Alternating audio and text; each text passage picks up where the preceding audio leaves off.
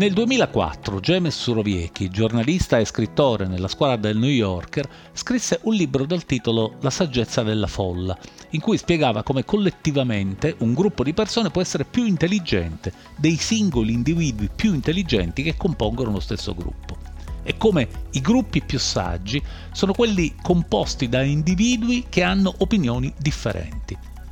Oggi sappiamo da recenti ricerche che ognuno di noi ha una folla interna con una sua saggezza.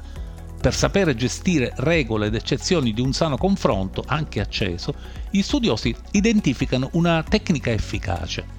Cercando la soluzione a un interrogativo è importante sforzarsi di essere in disaccordo con se stessi e considerare un punto di vista opposto al proprio per guardare così ai problemi da varie prospettive e riuscire ad affrontarli nel modo migliore. Per esempio, si può pensare a una persona con cui spesso si è in disaccordo su argomenti simili e immaginare quale sarebbe la sua risposta. Una vera simulazione del confronto prossimo venturo, insomma, in più non c'è bisogno che la questione sia stata effettivamente discussa con questa persona.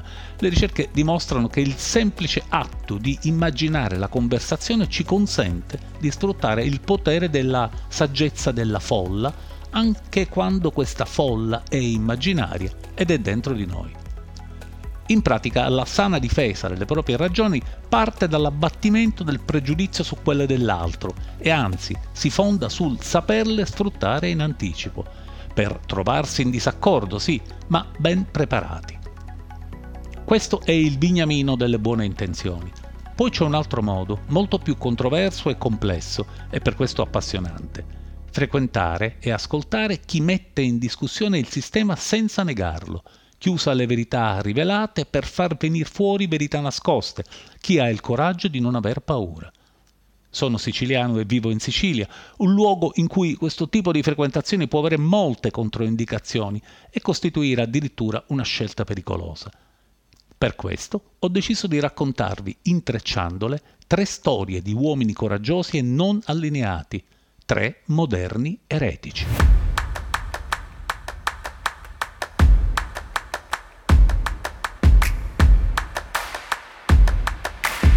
Eretici, un podcast di Jerry Palazzotto.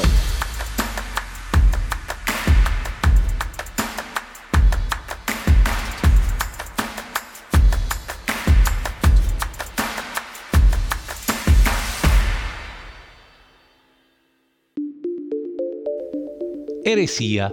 Dal punto di vista etimologico, il termine deriva dal greco e significa scelta chi compie un atto eretico oppure esprime opinioni eretiche fa una scelta, né positiva né negativa.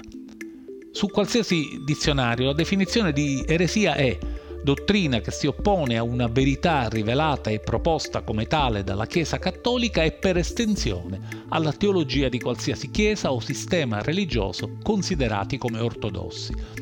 Insomma, da questa definizione deriva l'idea che l'eresia sia un'idea sbagliata e che gli eretici siano persone che sbagliano. Come si è arrivati a questo punto? Il processo non è stato lineare e indolore qui necessita riallacciare in modo semplice i fili della storia. Nei primi secoli dell'era cristiana, la lenta definizione dogmatica del cristianesimo porta alla individuazione di un dogma, appunto, e alla condanna dell'idea, sconfitta esclusivamente sul piano dottrinale. In buona sostanza, l'eresia, potremmo dire, è essenzialmente un crimine di coscienza la prospettiva cambia radicalmente nei secoli centrali del Medioevo, quando la Chiesa di Roma nega qualsiasi forma di dissenso dogmatico o morale, equiparando l'eresia al più grave dei crimini politici, quello di lesa maestà, e avviando un progressivo processo di demonizzazione dell'eretico che diventa, al pari dell'infedele, uno strumento del male nel mondo e questa concezione dell'eresia attraversa buona parte della storia del cristianesimo e porta a profonde divisioni e lotte all'interno del mondo europeo che si riconosce nella dottrina cristiana. La repressione dell'eresia non si limita a pene canoniche, ma come sappiamo si manifesta nella progressiva definizione di eh, speciali tribunali per processare e condannare il dissenso, spesso anche con la tortura e la pena di morte. Bene, tutto questo pippone per arrivare a dire che ai giorni nostri il concetto di eresia è spesso abusato, specialmente nella sua accezione positiva. Ma c'è un modo per saperne riconoscere la genuinità e ce lo suggerisce Umberto Eco, che dice le eresie sono bandiera di una realtà dell'esclusione. Gratta l'eresia troverai l'emarginato. Ogni battaglia contro l'eresia vuole solamente questo, che l'emarginato rimanga tale sì, ero cresciuto come tanti giovani, anch'io pieno di spensieratezze, ma anche pieno di tanti sogni e progetti, come tutti i giovani fanno. Ma qualcosa ha voluto rallentare questa corsa. Ero preso troppo dal materialismo, dal consumismo. E come tutti i giovani potete immaginare, ho rischiato di perdermi, ecco, per le vie quante vie ci sono? Qui nella nostra città, tante sono le vie. E qui c'è stata una riflessione, perché ho perso come la speranza, ho perso il sorriso, vedere una società che corre, pensa a se stesso e lascia indietro i più deboli.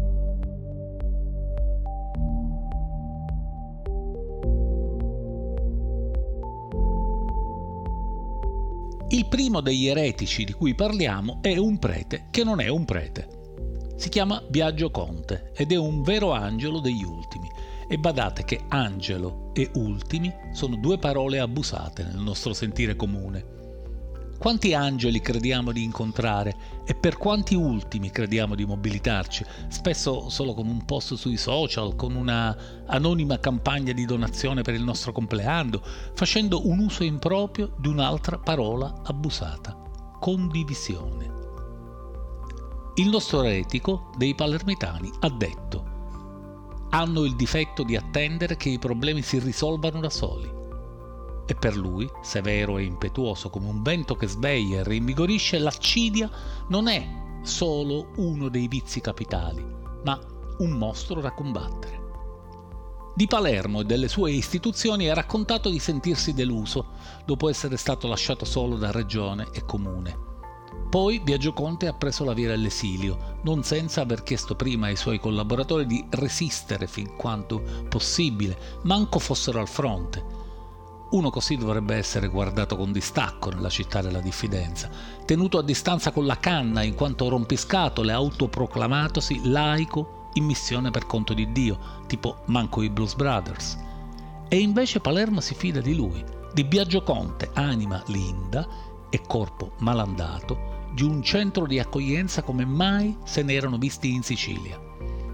Che sia per magnetismo, effetto inebriante di fede o per semplice simpatia, la città ha sempre manifestato interesse per le gesta di questo eroe moderno che usa il bastone per sorreggersi, ma mai, anche quando ne avrebbe pieno diritto, per randellare.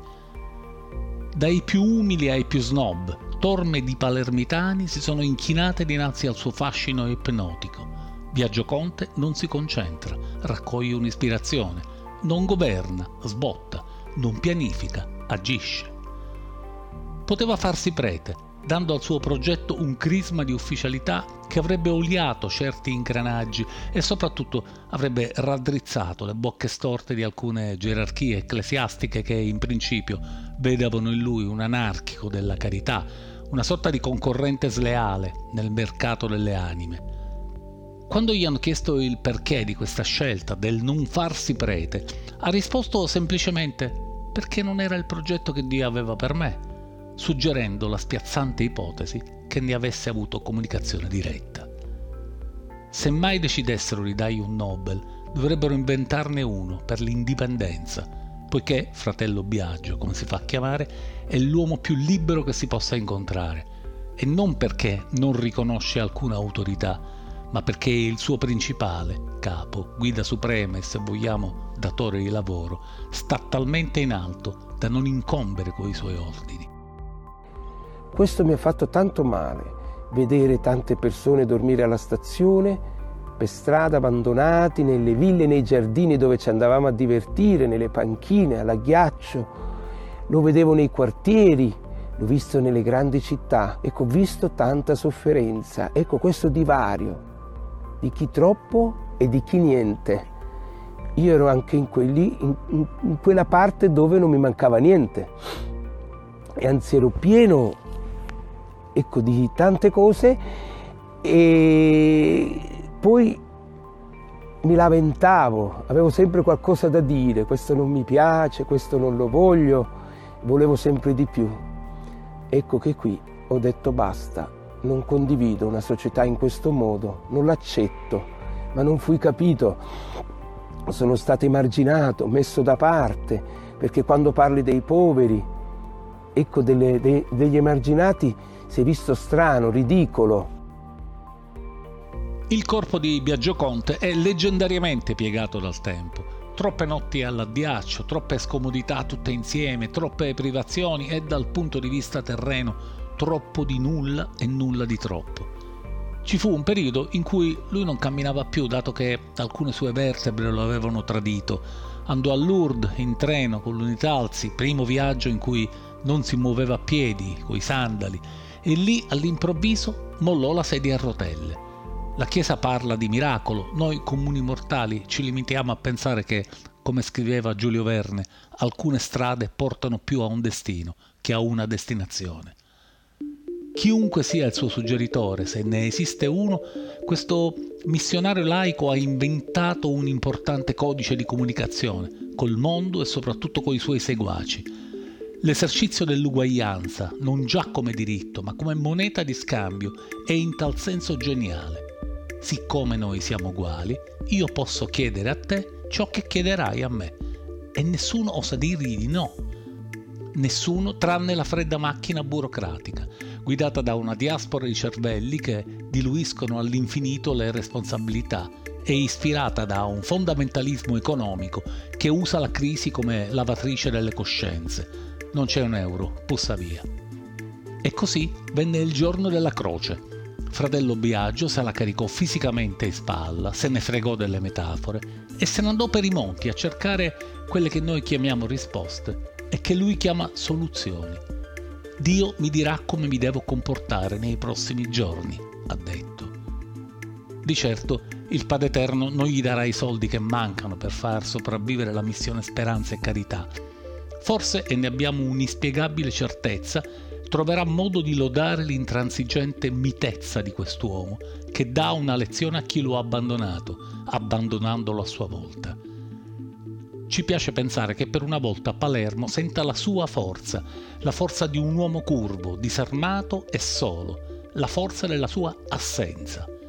Al momento Biagio Conte combatte contro un cancro ed è in attesa di un trapianto di fegato e quando lo riceverà sono certo che sarà la prima volta che prenderà qualcosa di non suo senza girarlo a qualcun altro, la prima volta in cui dovrà arrendersi alla legge di noi uomini fragili che tanto da lui abbiamo avuto e che ora in qualche modo vogliamo continuare a ricambiare, che sia un fegato o un abbraccio o una parola. L'importante è rendere omaggio a questo eretico barcollante eppure stabilmente immenso. in dialetto siciliano noi abbiamo un'espressione per dire, per identificare una persona che non vale. Sai come si dice no. in siciliano, voi lo sapete? Per dire che quello non vale, cioè tu un siebbe, tu non servi. Non servi. Qualsiasi siano le tue capacità, i tuoi carismi, i tuoi doni, se questi non le sai destinare agli altri, sappi che non vali niente. Questa idea del, eh, del mettersi ai piedi degli altri e dell'avere la stessa misura, lo stesso passo degli altri, per me è un correttivo permanente.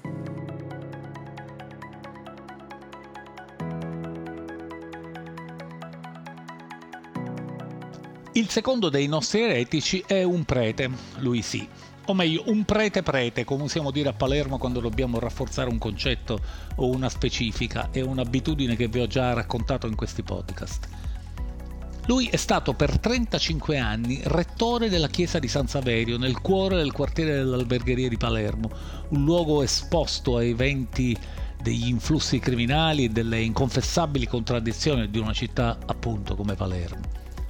Lui si chiama Cosimo Scordato e non è una figura recensibile di rimbalzo, non è raccontabile per effetti o effettismi. Al suo compleanno, tre anni fa, c'erano spuntate dal nulla due figure che da sole basterebbero a inquadrarne il peso sociale. Una garbatamente popular, Francesco De Gregori. Sì, proprio lui. Un'altra di peso nascosto e valenza manifesta, Nunzio Galatino, presidente dell'amministrazione del patrimonio della serie apostolica. Cosimo Scordato, questo brillante ultra settantenne, è la dimostrazione semplicissima di una cosa complicata. Un saggio può essere furbo difficile al contrario. La saggezza di Don Scordato è un incrocio di cultura e passione. La grande preparazione teologica e la curiosità verso l'arte in tutte le sue forme hanno dato corpo alla sua voce anche in momenti complicati. Lo hanno aiutato a navigare controcorrente nei canali impetuosi di una città arcipelago dove le mille isole delle diversità difficilmente vedono un traghetto.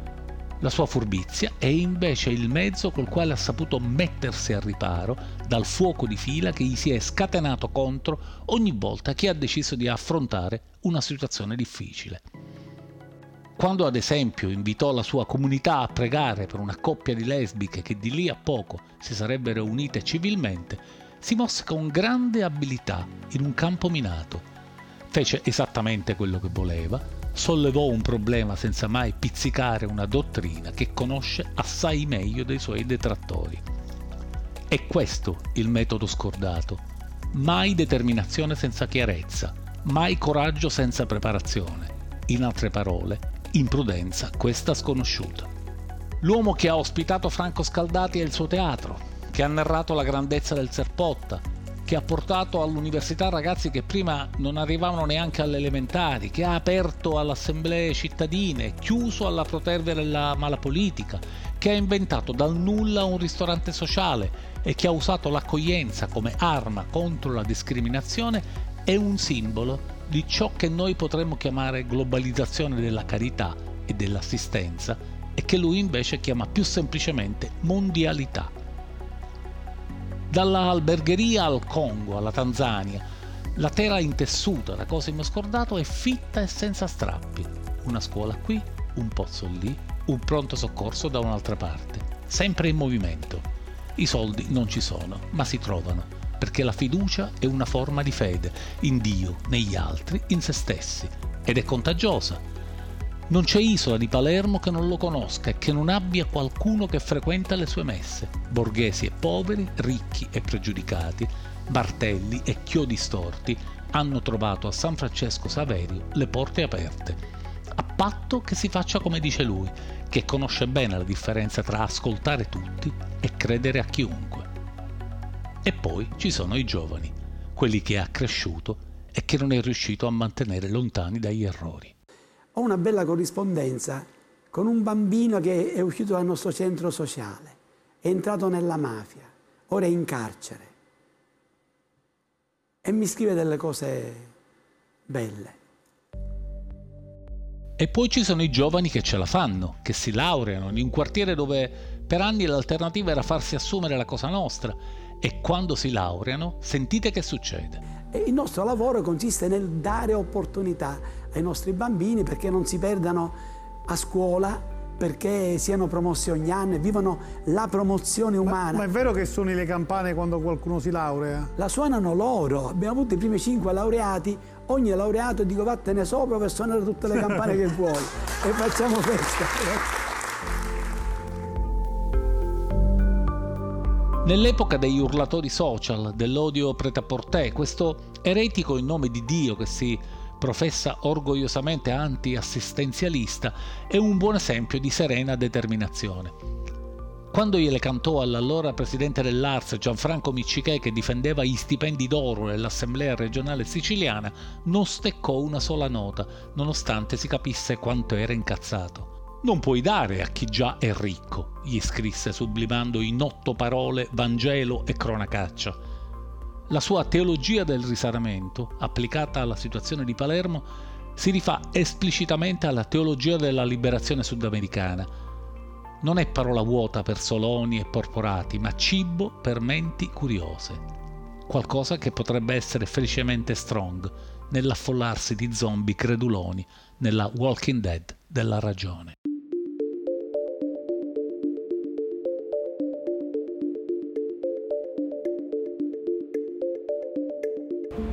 Genere umano, da, dal più semplice al più complicato, geneticamente, umanamente, risponde a quella gratitudine sempre con l'ingratitudine. A volte noi ci restiamo male e io potevo restarci male anche per vent'anni. Quando ci restiamo male, che anche rimanerci male è figlio dell'ego, il male ti restituisce invece altri sentimenti, che sono la rabbia, il livore, il rancore, il tradimento, tutti sentimenti non nobili. Noi non dobbiamo rimanerci più male, dice la bellezza. E per non rimanerci più male, tolto il tuo ego, devi imparare a ringraziare l'ingratitudine. Se ognuno di noi riuscisse a ringraziare ogni giorno, perché ogni giorno si manifesta l'ingratitudine, dal privato al pubblico, quel ringraziare l'ingratitudine ti consegna sempre la via del fare, e io ho fatto, e ti consegna la visione della bellezza come sua manifestazione, e io ancora lo faccio. Dopo un prete mancato e un prete prete, il terzo dei nostri eretici potrebbe essere un mangiapreti, uno che ha visto la luce e ha scelto di onorarla senza indossare una tonica, ma comunque celebrando un rito suo, singolare, ma sempre di rito si tratta. Uno che a 65 anni ha capito che il vero senso della vita è ringraziare l'ingratitudine Capite che siamo davvero nell'eresia cruciale in questi tempi di ruggine sociale, di cattivismo elevato a sistema di governo, di compiacimento dell'omologazione. Antonio Presti non è solo il creatore di Fiumara d'arte, non è solo il mecenate che ha dato forma all'arte dove l'arte non aveva accesso, è soprattutto uno dei visionari più lucidi di questi nostri tempi, gretti e banali è l'uomo che ha sposato l'eresia come compagna di viaggio da quando la strada impervia della ragione è intasata dagli sfabbricidi dell'ignoranza colpevole. Presti è un personaggio che offre molti spunti di fascinazione non a buon mercato. Sa di appartenere alla storia e sa che la storia generalmente non è tenera con i viventi e qui magari lui toccherà ferro o altro usa la curiosità come una spada per vendicarsi di quell'insipienza che pure lo ha circondato in altre epoche. Ha un mantra, costruire una vera anarchia del bello.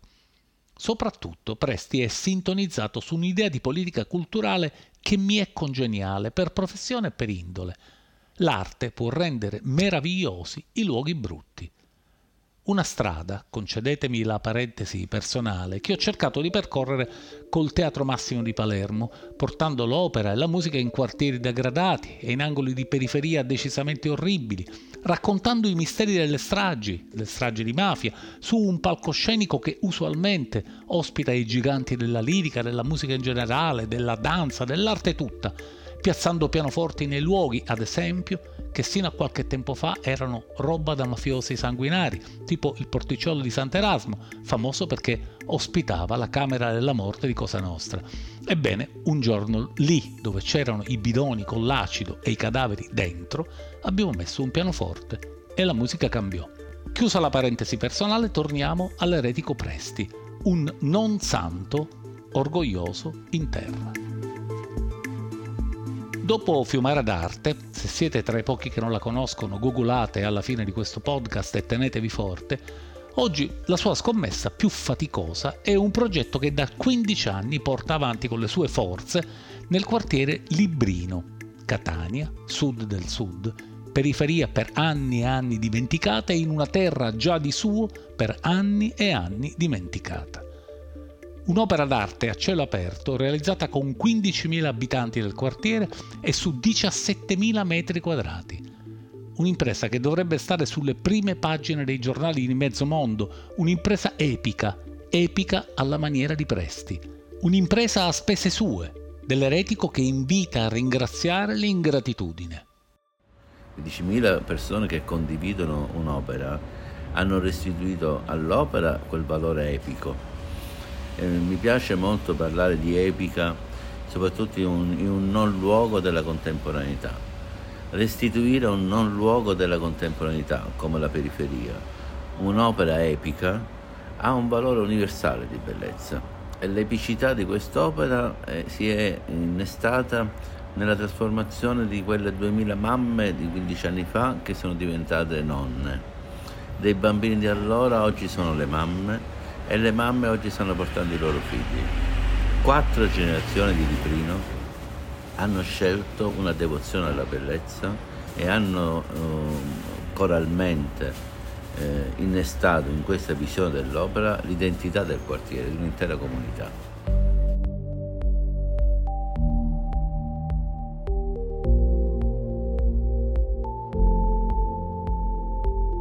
In un mondo di chiacchiere e patacche, Antonio Presti è lo stratega dell'unica rivoluzione possibile, quella della bellezza. A Librino plasma il cemento della periferia e scolpisce l'abbandono come se fossero materia di ispirazione. Presti, inoltre, non è un santo in terra e non è minimamente interessato alla bontà, poiché avendo conosciuto la cattiveria e avendo allenato i sensi per resistere al tradimento, conosce la felice propulsione che viene fuori dalla forza di reazione. L'universo che si sta costruendo intorno è una dittatura della conoscenza chi non la pratica o chi non tende a essa è fuori, senza appello. Per questo il mecenate Presti trova la sua realizzazione nel diffondere il verbo, per puro egoismo. In quell'universo in costruzione, meno ignoranza ci sarà, più sudditi della bellezza si conteranno. Insomma, un sottosopra che pare ideologico, ma che invece è reale, presente. Un bambino di Catania non sa neanche qual è il centro, rimane chiuso qui e diventa quello che vede. Se uno magicamente restituisce un'altra visione di quella bellezza, dove loro stessi diventano protagonisti, questo processo artistico non afferma un principio di inclusione, ma afferma un diritto alla cittadinanza che passa attraverso il sapere. Anarchia, incoscienza, coraggio. Antonio Presti negli anni Ottanta ha subito tre attentati mafiosi e ne ha ricavato un insegnamento che ha qualcosa di politico. E lui la politica l'ha lambita quando con eh, l'ex governatore della Sicilia, Rosario Crocetta, rischiò di diventare assessore regionale e addirittura senatore. Da quell'esperienza, dalle altre che hanno segnato il suo cammino a ostacoli, l'insegnamento che dice di aver ricavato ha un appio dialettico, ma una radice di sostanza. L'errore della società civile è stato quello di essere anti, antimafia, anti-racket, ed essere anti, in fondo, legittima l'essenza di ciò che si vuole lottare, mentre la sua ottica, oggi, è di essere altro, non anti e non contro, altro perché l'alterità restituisce il vero valore della differenza. I retici devono sempre superare qualunque prova. Io a 65 anni ho superato l'ultima prova affabulante dell'ego che è anche lo stesso riconoscimento. Io da buon eretico non mi sono fatto riconoscere neanche dal mio stesso riconoscimento, perché nel momento in cui mi lascio riconoscere dal riconoscimento divento sistema. L'eretico non può essere riconosciuto da un sistema al quale non è mai appartenuto.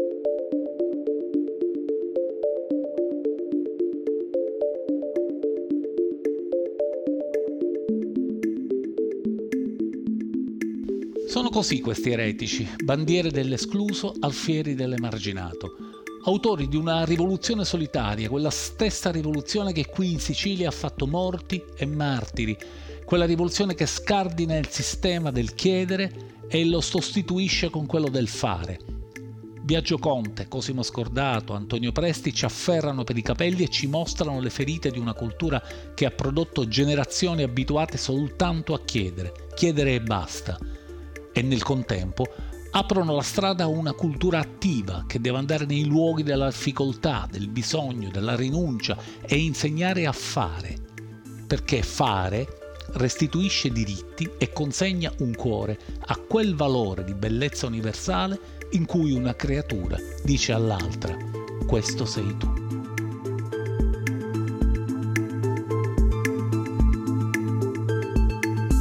Avete ascoltato Eretici, un podcast di Geri Palazzotto.